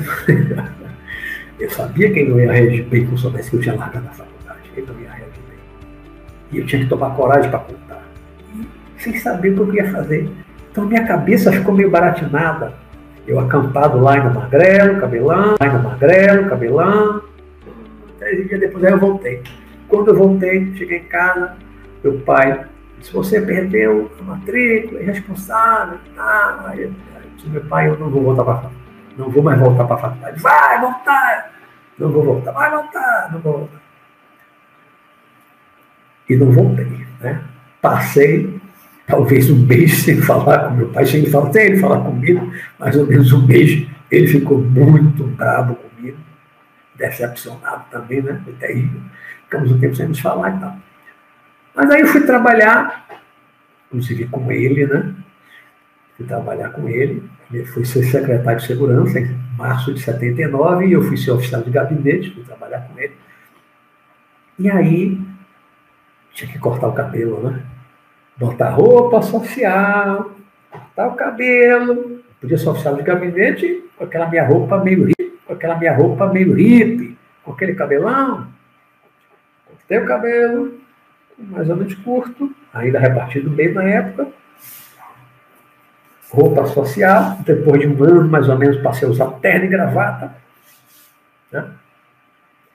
E aí, com essa mudança, com essa mudança, diz assim, para quem queria ir para a Índia, depois voltar, sair pelo interior pregando, pá, pá, pá. de repente agora vai trabalhar de terno e gravata, oficial de gabinete, pá, né? sem saber o que eu ia fazer, sem saber que outro curso eu ia fazer. Depois eu fui decidir, eu fui acabar fazendo direito, pensei em psicologia, depois fui fazer direito e tal. Mas aí é uma outra história.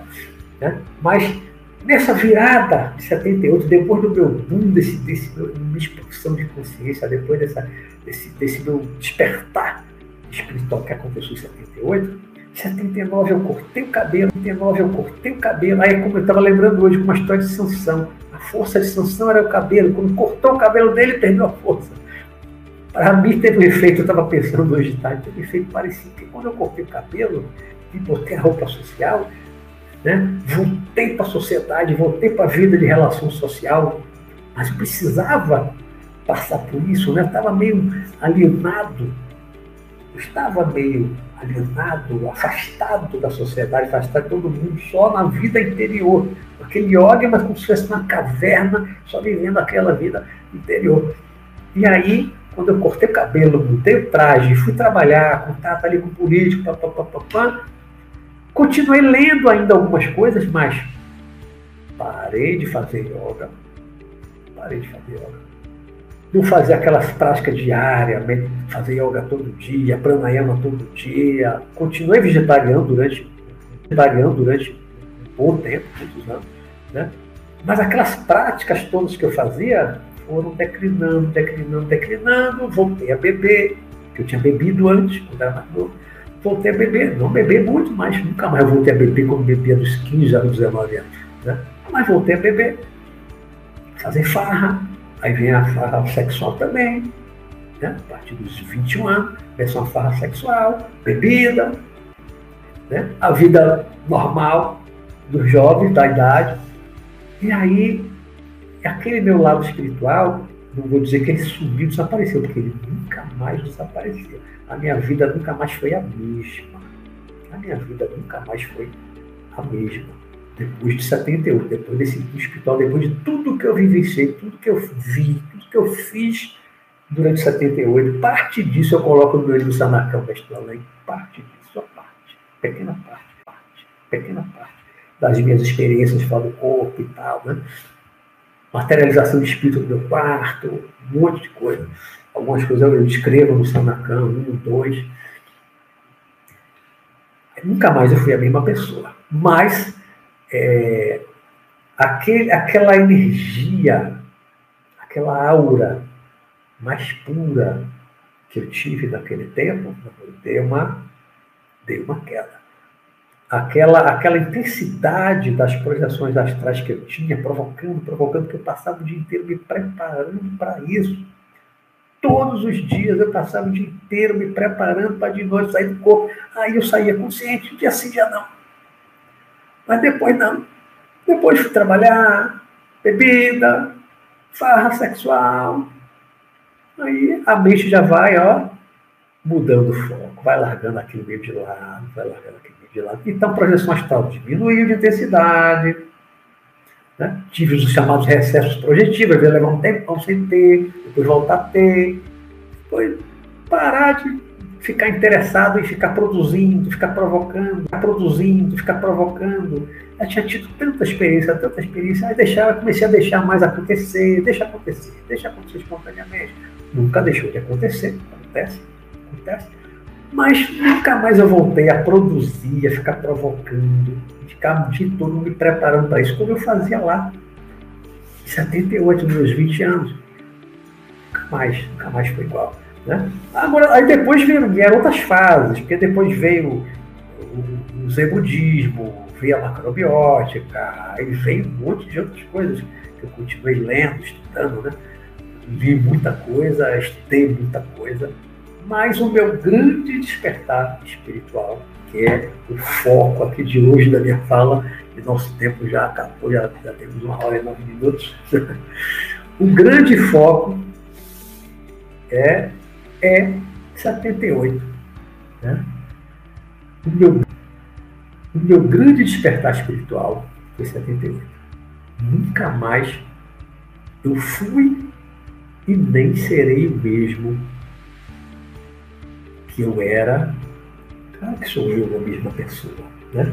Mas aquilo que eu vivenciei, tudo aquilo que eu vivenciei, coisas que não nem conto, coisas que eu fiz, assim, de, de né? as coisas, algumas coisas extraordinárias que eu fiz. Por quê? Porque eu tinha, naquele momento, uma, uma, uma pureza mental, uma pureza de coração. Eu só pensava em amor, em paz, fazer o bem, caridade. Era quase um santo, mas foi um período curto de uma, de uma vida de um santo, de um yogi ocidental. Né? Mas isso tudo me deu uma visão dessa vida espiritual, me deu uma visão dessas coisas assim muito grande, muito grande, muito grande. Hoje eu tenho uma outra compreensão. Quando eu vejo outras pessoas falando, os gurus da Índia, vejo monges budistas e tal, eu tenho uma compreensão maior porque eu já vivenciei muita coisa. Não só de leitura, como de prática. Né? Então, esse ano de 78 realmente foi o meu ano mágico. Foi um ano, assim, especial na minha vida. 1978 foi o meu ano mágico, meu ano especial, quando aconteceu o meu despertar espiritual. Nunca mais eu fui o mesmo. Tá bom? Vou dar uma olhadinha aqui para ver se tem alguma pergunta. Não sei se hoje o tema não é assim teórico, nem de, de, de experiência, mas é um pouco da minha vida, desse meu despertar espiritual. Se alguém for sair, boa noite para quem for sair. Para quem for sair,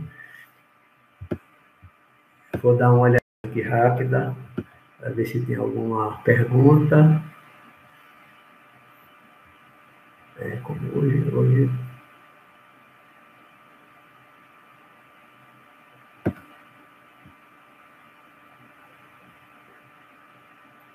Felipe Lima escreveu, não é uma pergunta. Estas experiências de imersão são fantásticas. Vão virando as chaves e promovendo muitas transformações profundas, é verdade. E comigo foi, foi muita coisa realmente. Claudio Beni botou, todo garoto era para entrar num colégio desse tipo, colégio militar. O colégio militar me deu realmente uma disciplina muito, muito, muito grande e essa disciplina, ela realmente me ajudou bastante. Né? Essa, né? essa, disciplina do, do Colégio Militar, ela me ajudou muito. Porque você, você acabava controlando é um controle de corpo, porque a educação física também é um controle corporal. Né? Educação física ali militar é um controle corporal aquelas instruções de marchar, tá, é um controle, a marcha no, no, ritmo certo, mundo no passo certo. Né? Os movimentos com fuzil, apresentar arma, descansar, ombro arma, tudo é um controle corporal. Né? Você ficar em pé numa solenidade, uma hora, o sol quente, você com aquela túnica todo fechado, boina na cabeça, você derretendo de suor, né? E você ficar ali imóvel. Isso, você é adolescente. Eu entrei nisso com 12. Então, do 12 aos 18, eu, né? isso me deu uma disciplina, um controle, um controle corporal, ficar ali imóvel, com um fuzil segurando aqui pesado, né? o braço doendo, doendo, não, não acabou. E nacional, enquanto a corneta não tocar, o, descansar, o, né? o ombro arma e tal, você não pode mexer pode doer como se ah, doer, não aguento mais não. Pode, você não faz. Pode estar com 13, 14, 15 anos, você fica ali imóvel. Então, isso é um controle corporal. O colégio militar dá isso para o aluno. Não é só matemática, física, química, dá esse controle corporal, da disciplina, disciplina de, né, de respeito ao professor. Né? No meu tempo, pelo menos, professor do colégio era sagrado, professor era, o mestre era se fosse o nosso guru. Você podia não gostar da matéria, até não gostar do professor, mas o respeito que se tinha era uma coisa assim, mestre. Né? Era um respeito enorme. Né? Então isso tudo, então isso tudo também contribuiu junto com todo o meu estudo, com tudo que eu pratiquei, né? Essa disciplina que eu tive no colégio militar, ela, ela me serviu muito de base para a disciplina maior que depois eu desenvolvi, com a yoga, com a Hatha Yoga, porque a Hatha Yoga também lhe dá uma disciplina corporal. Né? A Hatha Yoga é a yoga mais básica, mais física, do bem-estar físico. Né? Do, do, você tem que ter saúde. O, o é um ser que começa pela Hatha Yoga, ele vai desenvolver um estado de saúde, com alimentação, com respiração, com uso da água, né? os exercícios, para dar uma base, dar uma saúde física, porque você não vai para a Raja Yoga, você não vai para um controle da mente, você não vai para um controle, não vai para a meditação transcendental, sem você ter saúde física. A filosofia yoga é assim. Hoje, a yoga aqui ocidental não é mais isso. Tem muito lugar aí no centro de yoga que a yoga é, virou quase uma ginástica. É só você se contorcer e alongar. É como se fosse sinônimo de ginástica. Muita gente faz yoga se perguntar o que significa a palavra yoga. Ah, não sei não. Nem sabe o que significa yoga, que tem lá do sonhos. União. União o quê? União de quê? Por quê? Aí você vai para filosofia yoga, né? Mas muita gente. Ah, eu faço yoga, eu faço yoga. Não faz yoga. A palavra yoga é do sânscrito. Faz yoga. Você faz exercício, você se alonga. É diferente.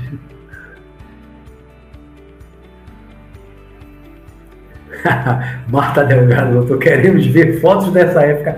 Olha, Marta, tem umas fases da minha vida que incrivelmente não, que incrivelmente não tem foto. Uma, não tenho uma foto sequer dessa minha fase lá. Yogi, magrelo da perna fina, do cabelão. Não tem uma foto, porque eu não andava com a família, eu não andava com ninguém. Naquela época ninguém tinha celular para ficar tirando foto. Não tinha celular naquela época. Não tinha nem máquina fotográfica. Né? Não ia para as festas de família. Eu levei um tempo assim isolado. Então não tem uma foto.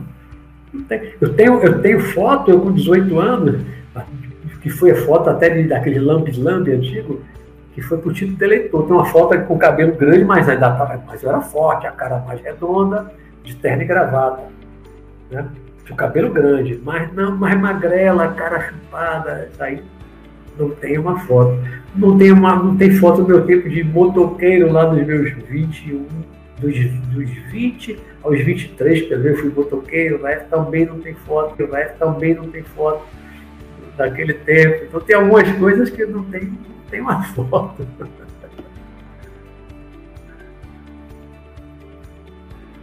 Vitor Aquino pergunta: Professor, pela sua experiência, você acha que para atingir o desdobramento consciente teria que abrir mão dos prazeres corporais? Olha, tudo isso que eu contei foi do que eu fiz naquele momento, lá na minha juventude. Me ajudaram muito naquele momento, mas isso não quer dizer que você, bebendo pouco de vez em quando, não possa fazer projeção astral. Você fazendo sexo com moderação, com equilíbrio, que não possa fazer projeção astral, né? Você comendo carne. Eu tive projeção astral. Olha, eu tive uma projeção astral que tem, tem um vídeo no meu canal que eu conto, que foi a minha, que foi a minha uma exoprojeção, como chamam, né? A projeção sai, a projeção astral você sai do planeta. Até o espaço de a Terra pequena, como se fosse uma bola longe. Eu levando meu filho caçula, projetado uma das experiências mais incríveis que eu tive totalmente consciente. Nessa noite, eu, essa experiência aconteceu já quase um dia mais cedo, deve ter sido entre 4 e 5 horas da manhã, quando aconteceu essa experiência. Por que, que foi acontecer tão tarde? Porque eu tinha saído para jantar à noite, saí para jantar com a minha esposa, com um grupo de amigos, né? Comi, não me lembro se foi camarão que foi que eu comi, ou seja, comi um alimento animal, naquela época eu não estava mais vegetariano, comi alguma coisa animal, não lembro se foi camarão, eu gosto de camarão. Bebi um pouco de vinho, um pouquinho, não sou muito chegado a vinho, tomei um pouquinho de vinho, tomei Coca-Cola e no final ainda tomei um café. Cafeína para o cérebro, cafeína cérebro ficar ativo e você não dormir, tem sonho, né? Então só fui dormir, só fui pegar no sono, quase o dia mais cedo mas nesse finalzinho da manhã, depois que o organismo conseguiu digerir aquela coisa toda indigesta, e tanta cafeína no cérebro, da Coca-Cola, do café, né? Consegui, quando eu apaguei que dormi, saí do corpo, peguei meu filho fiz uma experiência fantástica de coração astral. Aí, ah, a carne atrapalha, o álcool atrapalha, o sexo atrapalha, então você pode fazer tudo isso e ter projeção. Agora, tudo com moderação.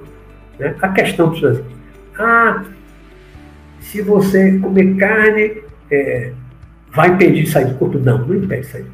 Agora, a orientação que eu dou, sugestão minha, por experiência própria, não coma, não coma. Se você come carne, não coma carne de noite.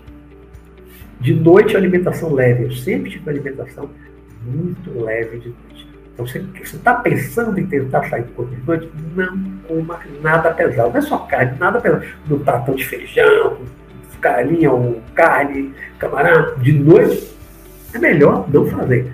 Não beba bebida alcoólica de noite, se você está pensando em fazer projeção astral. Se você almoçou, comeu a carne, até de noite já tem um longo tempo de digestão. Tá? Vai impedir que você saia do corpo consciente? Não. Se você fizer alguma técnica, alguma coisa, pode até sair espontaneamente, involuntariamente, pode acontecer, pode. Então, a carne impedido não impede. Beber de vez em quando um pouquinho também não impede. Agora, no dia que você quer fazer consciente, você vai usar uma técnica para tentar sair consciente, não beba. Não beba. Né? Agora, a questão de carne, eu digo o seguinte: se você digo o seguinte, se você vai sair do corpo, você sai. Né? carne. Né? Aí você pode sair do corpo e ficar no que eu chamo de zona etérica, vai ficar por aqui, vendo sua casa, sua cidade, planeta, aqui ó, em contato com o plano físico está nessa zona, que eu chamo zona etérica, em contato com o plano físico. Aí você não consegue ir para o plano astral, para o plano espiritual. Porque você está com. Quando você sai do corpo, você leva aquele ectoplasma animal que está ali. Né? Tinha um espírito, amigo médico com quem eu trabalhei há alguns anos, muitos anos atrás, doutor dele, ele dizia: o ectoplasma animal entra em choque com o ectoplasma humano. É médico avançado, fazia cirurgia espiritual, ele dizia, o ectoplasma animal entra em choque com o ectoplasma humano. Então você comeu as carnes, tá, pá, pá, pá, aquilo vai levar mais tempo a digerir, aí é físico, vai levar mais tempo a digerir, aquele ectoplasma está ali no seu corpo e tal, você pode sair do corpo, a parte daquele ectoplasma animal, além do seu, vai no corpo físico, você sai do corpo, aí você vai conseguir subir para uma cidade espiritual, agora não, não. Não, pode ficar na sua casa, pode ficar na sua cidade, viajar aqui, não, Nessa dimensão, pode. Agora você não vai subir. Para regiões mais sutis, você não vai. A questão da carne é essa, o comportamento álcool. Entendeu? Não é que peça, não impede de sair do corpo, não. Comer carne, tanta gente já. Eu voltei a comer carne, paro, volto, paro, volto. Mas já tive projeções fantásticas comer carne. Agora, quando eu como carne, eu não vou lá para cima. Mesmo que a cabeça esteja muito boa, mas o simples fato de ter comido carne não boa, mas o simples fato de ter comido carne eu não consigo subir para dimensões mais elevadas. Por quê? Porque o meu corpo não está sutilizado, ele está com aquele ectoplasma animal que é uma, uma vibração inferior, não consegue chegar naquelas dimensões com a, com a vibração mais sutil, né? Vera Lúcia, pergunta, Luiz, como, como, como para você lidar com medo relativo às primeiras projeções? Bom, é, é, Vera Lúcia, no meu canal aqui tem um vídeo antigo já, né? tem mais de 80 vídeos diante do programa. Tem um que é o medo, projeção astral e medo. Assista depois, que é é um vídeo só falando do medo. Medo todo mundo tem, eu também tinha. Nas minhas primeiras projeções eu também tinha, sair do corpo, ver espírito, também tem medo de espírito. Agora, tem medo de espírito. Agora, se a gente tem medo de espírito e não consegue encarar, não consegue enfrentar esse medo, assim, ah, eu quero fazer projeção astral, mas eu tenho medo de espírito, não quero ver espírito. Quem faz projeção astral é aquela história, quem está na chuva tem que se molhar. Né? Você sai do corpo, você vai ver espírito. Porque aqui na dimensão que eu chamo de zona etérica, em contato com o plano físico, está cheio de espíritos desencarnados, cheio de mortos. Né? Você vai ver gente morta igual agora, tipo, você sentido, eu vejo gente morta. Só que ele via ele no corpo, ele enxergava, né? Gente morta. Mas se você sai do corpo, você vai ver gente morta, vai ver espírito. Né? Tem, que, tem que ter coragem, né? tem que enfrentar o medo, aí tem que ter preparação. Né? Tem um outro vídeo aqui no meu canal que é perigos, preparação e proteção no projeto Astral também é bom assistir. Como se preparar, como buscar chamar a proteção, quais são os perigos, quais são os perigos. Já falei disso é, no programa, né, mais para trás, mas tem um vídeo específico também sobre isso aqui no, no meu canal, né? Independentemente do programa.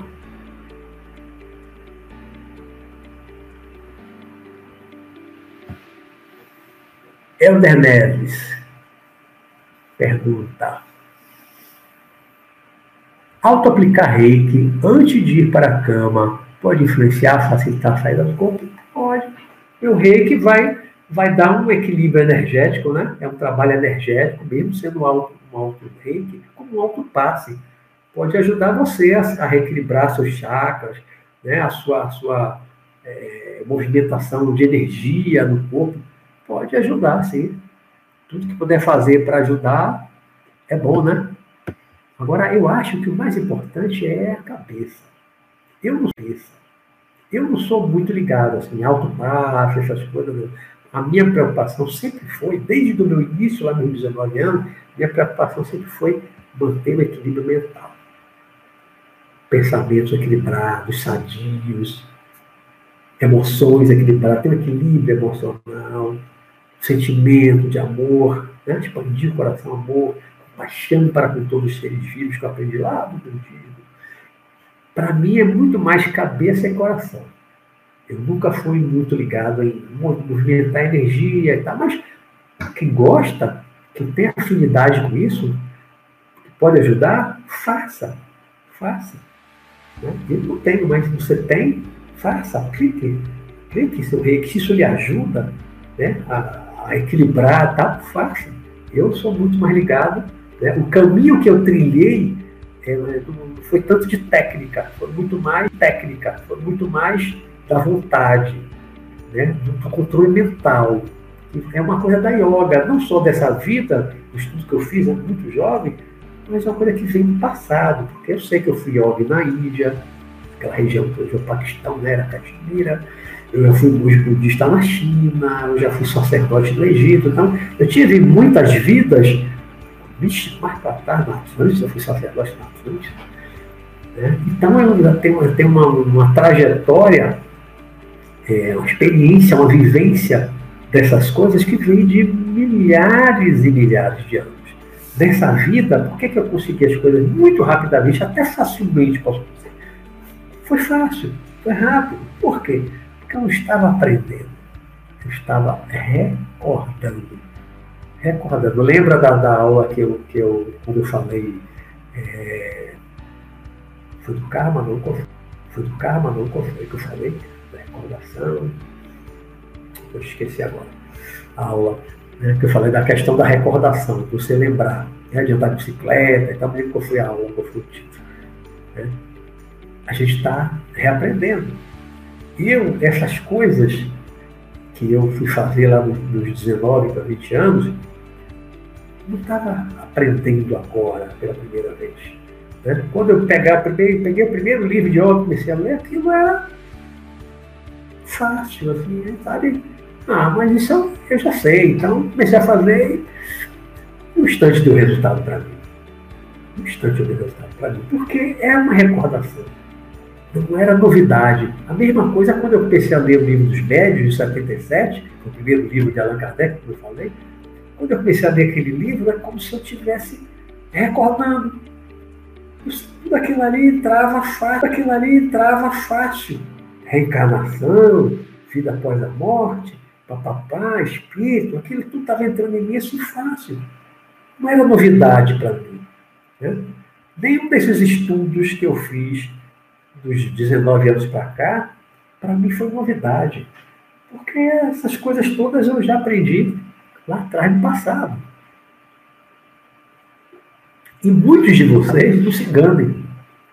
Muitos de vocês estão também recordando essas coisas. Muitos de vocês estão recordando, viu? Sou só eu não.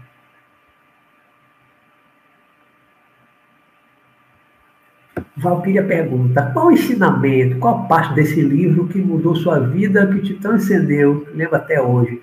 Bom, se é o, o Hatha Yoga, Poxa, o, o Hatha Yoga é o livro todo, a parte da, da o Hatha Yoga de Ramacharaka, ele fala muito, ele fala muito do corpo humano, ele descreve cada função do corpo humano, respiração, digestão, e aí ele fala da alimentação, mastigação, importância da mastigação, tem muito dessa parte física, aí ele fala da energia, né? aí fala muita coisa de energia, de prana, muita coisa. o livro todo, pode ser que foi um capítulo, o livro todo para mim foi uma revolução. Mas não foi, também não foi só ele, ele foi o pontapé inicial, mas depois veio Raja Yoga, 14 lições de filosofia que eu estou relendo agora, né? É toda a filosofia yoga. Aí também junta com o budismo. O budismo já tinha me, dado também uma ideia de compaixão para com todos os seres a gente realmente tem uma com todos os seres vivos, a gente come os seres vivos. A gente come os animais. Não temos compaixão, né?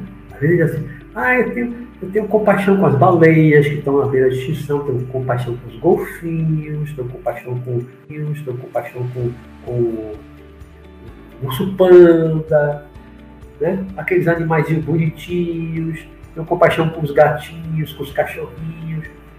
Mas a gente tem, tem, tem compaixão com as galinhas, tem compaixão com os bois, tem compaixão com os peixes, com o camarão, com o porco, esses animais que a gente come, a gente tem compaixão com eles? Não, né? Por isso é que às vezes eu acho que os movimentos ecológicos, ah, defensor da baleia, defensor do golfinho, às vezes eu acho que é meio hipócrita. Não é que não faça bem, que não seja importante, mas eu acho meio hipócrita, porque às vezes a pessoa está defendendo uma baleia, um lobo-guará, que está na beira da extinção que está comendo boi, porco, galinha, pato. Né? Por que, que, a vida de um golfinho, da baleia, dos panda, do lobo-guará vale mais panda, do lobo-guará vale mais do que a da galinha? Quem tem pena das galinhas? Dos pintinhos pequenininhos, triturados para virar aqueles nuggets, não sei o que, aquelas coisas.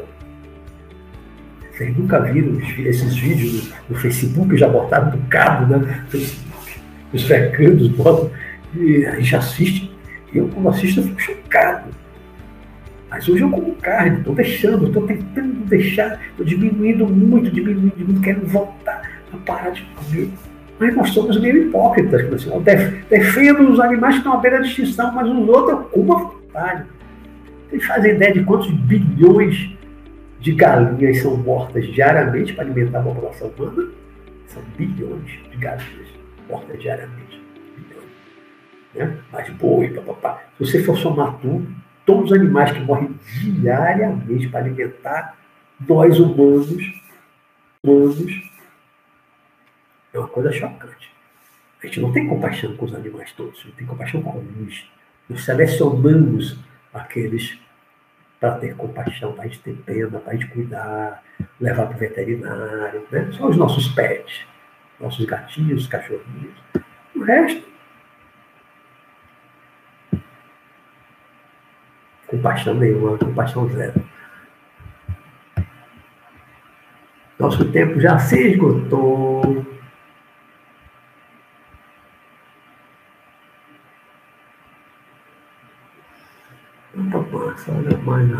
Aqui.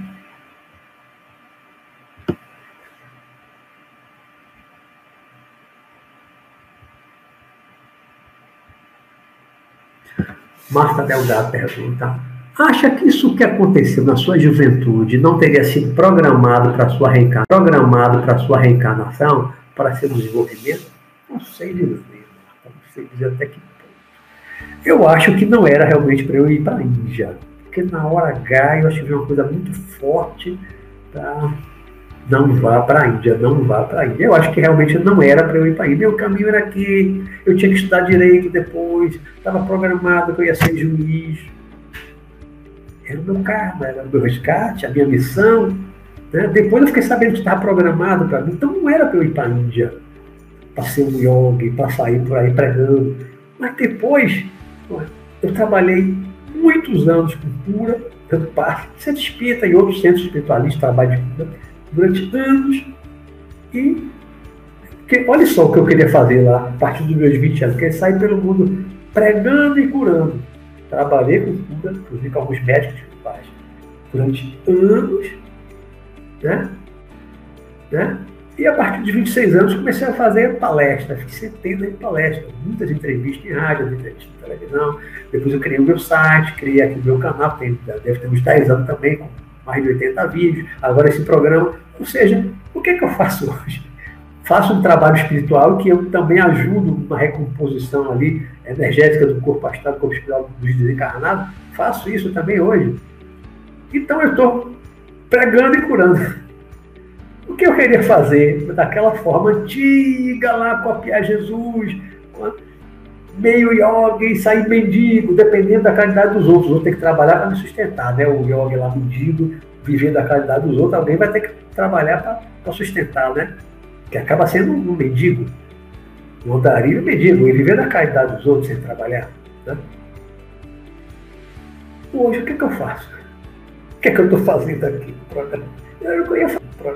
Não ia fazer Eu ia fazer lá, em vez de sair andando pelo mato, né? E pregando e curando, hoje eu estou pregando e curando de uma outra forma, muito mais madura, né? com alcance muito maior. Estou né? falando aqui, tem gente da África, tem gente que vai assistir aqui é, na, Alemanha, às vezes tem do Chile, tem do México, tem gente que me assiste de vários países. Tenho leitores, eu escrevi livros, tenho leitores em vários países aí pelo mundo, né? inclusive tem dois publicados em inglês. Então, hoje eu estou fazendo aquilo que eu ia fazer lá atrás, de uma forma diferente. O mundo deu voltas, voltas e voltas e eu acabei mais ou menos fazendo aquilo que eu ia fazer lá atrás, de uma outra forma, que iria a lembrança daquele tempo passado. Mas hoje os tempos são outros. Hoje as coisas são diferentes. Marta Delano, ah, que pena. Queria ver o cabeludo dos anos 70. Se eu tivesse uma foto, eu colocaria no aqui para vocês verem. Tá bom. Gente, vou ficando por aqui. Muito ótimo. Já tem mais uma, tem mais algumas perguntinhas, mas eu acho que a maioria aqui eu, eu respondi. Já avançando no tempo, já usei demais de você, já temos uma hora e 37 minutos. Então vamos ficando por aqui. O nosso programa da semana que vem vai ser picante, né? Vai ser meio assustador. Semana que vem vocês vão assistir um programa de luz apagada, no escuro. Quero ver se vão ter coragem. O nosso programa da semana que vem vai ter um pouquinho de um toque de terror também. Vai ser influência espiritual, influência espiritual nociva e obsessão. Vamos fazer aqui a diferenciação da influência espiritual nociva como gênero e obsessão é uma espécie dentro desse gênero. É o que vamos falar. É uma coisa que eu tenho uma larga experiência, porque eu lido com a mediunidade, com a incorporação, a reunião mediúnica, desde os 18 anos, quando eu voltei do Rio, eu comecei a frequentar o Centro Espírita, em Salvador. Participei de muitos grupos mediúnicos, tanto em Centro Espírita como fora do Centro Espírita. Uns nove anos do Santuário de Vida, que é um outro trabalho, que também tem reunião mediúnica, observação, tudo isso, muito semelhante desse aspecto com o centro espírita, mas tem outras coisas. O centro holista espiritualista não é espírita. Né? E a, até hoje, atualmente, trabalhando com intercâmbio mediúnico nessa parte. Então são mais de 40, então são mais de 40 anos de experiência com mediunidade, com obsessão. Já conversei com centenas de espíritos, aqueles que são chamados de obsessores de todo tipo. Já conversei com espíritos de todos os tipos, já vi uma gama enorme de processos de obsessão, de influência espiritual nociva. Então, eu acho que eu tenho algo a contribuir com esse tema também. Então, vamos ficando por aqui. Semana que vem, influência espiritual nociva e obsessão. Ok, gente?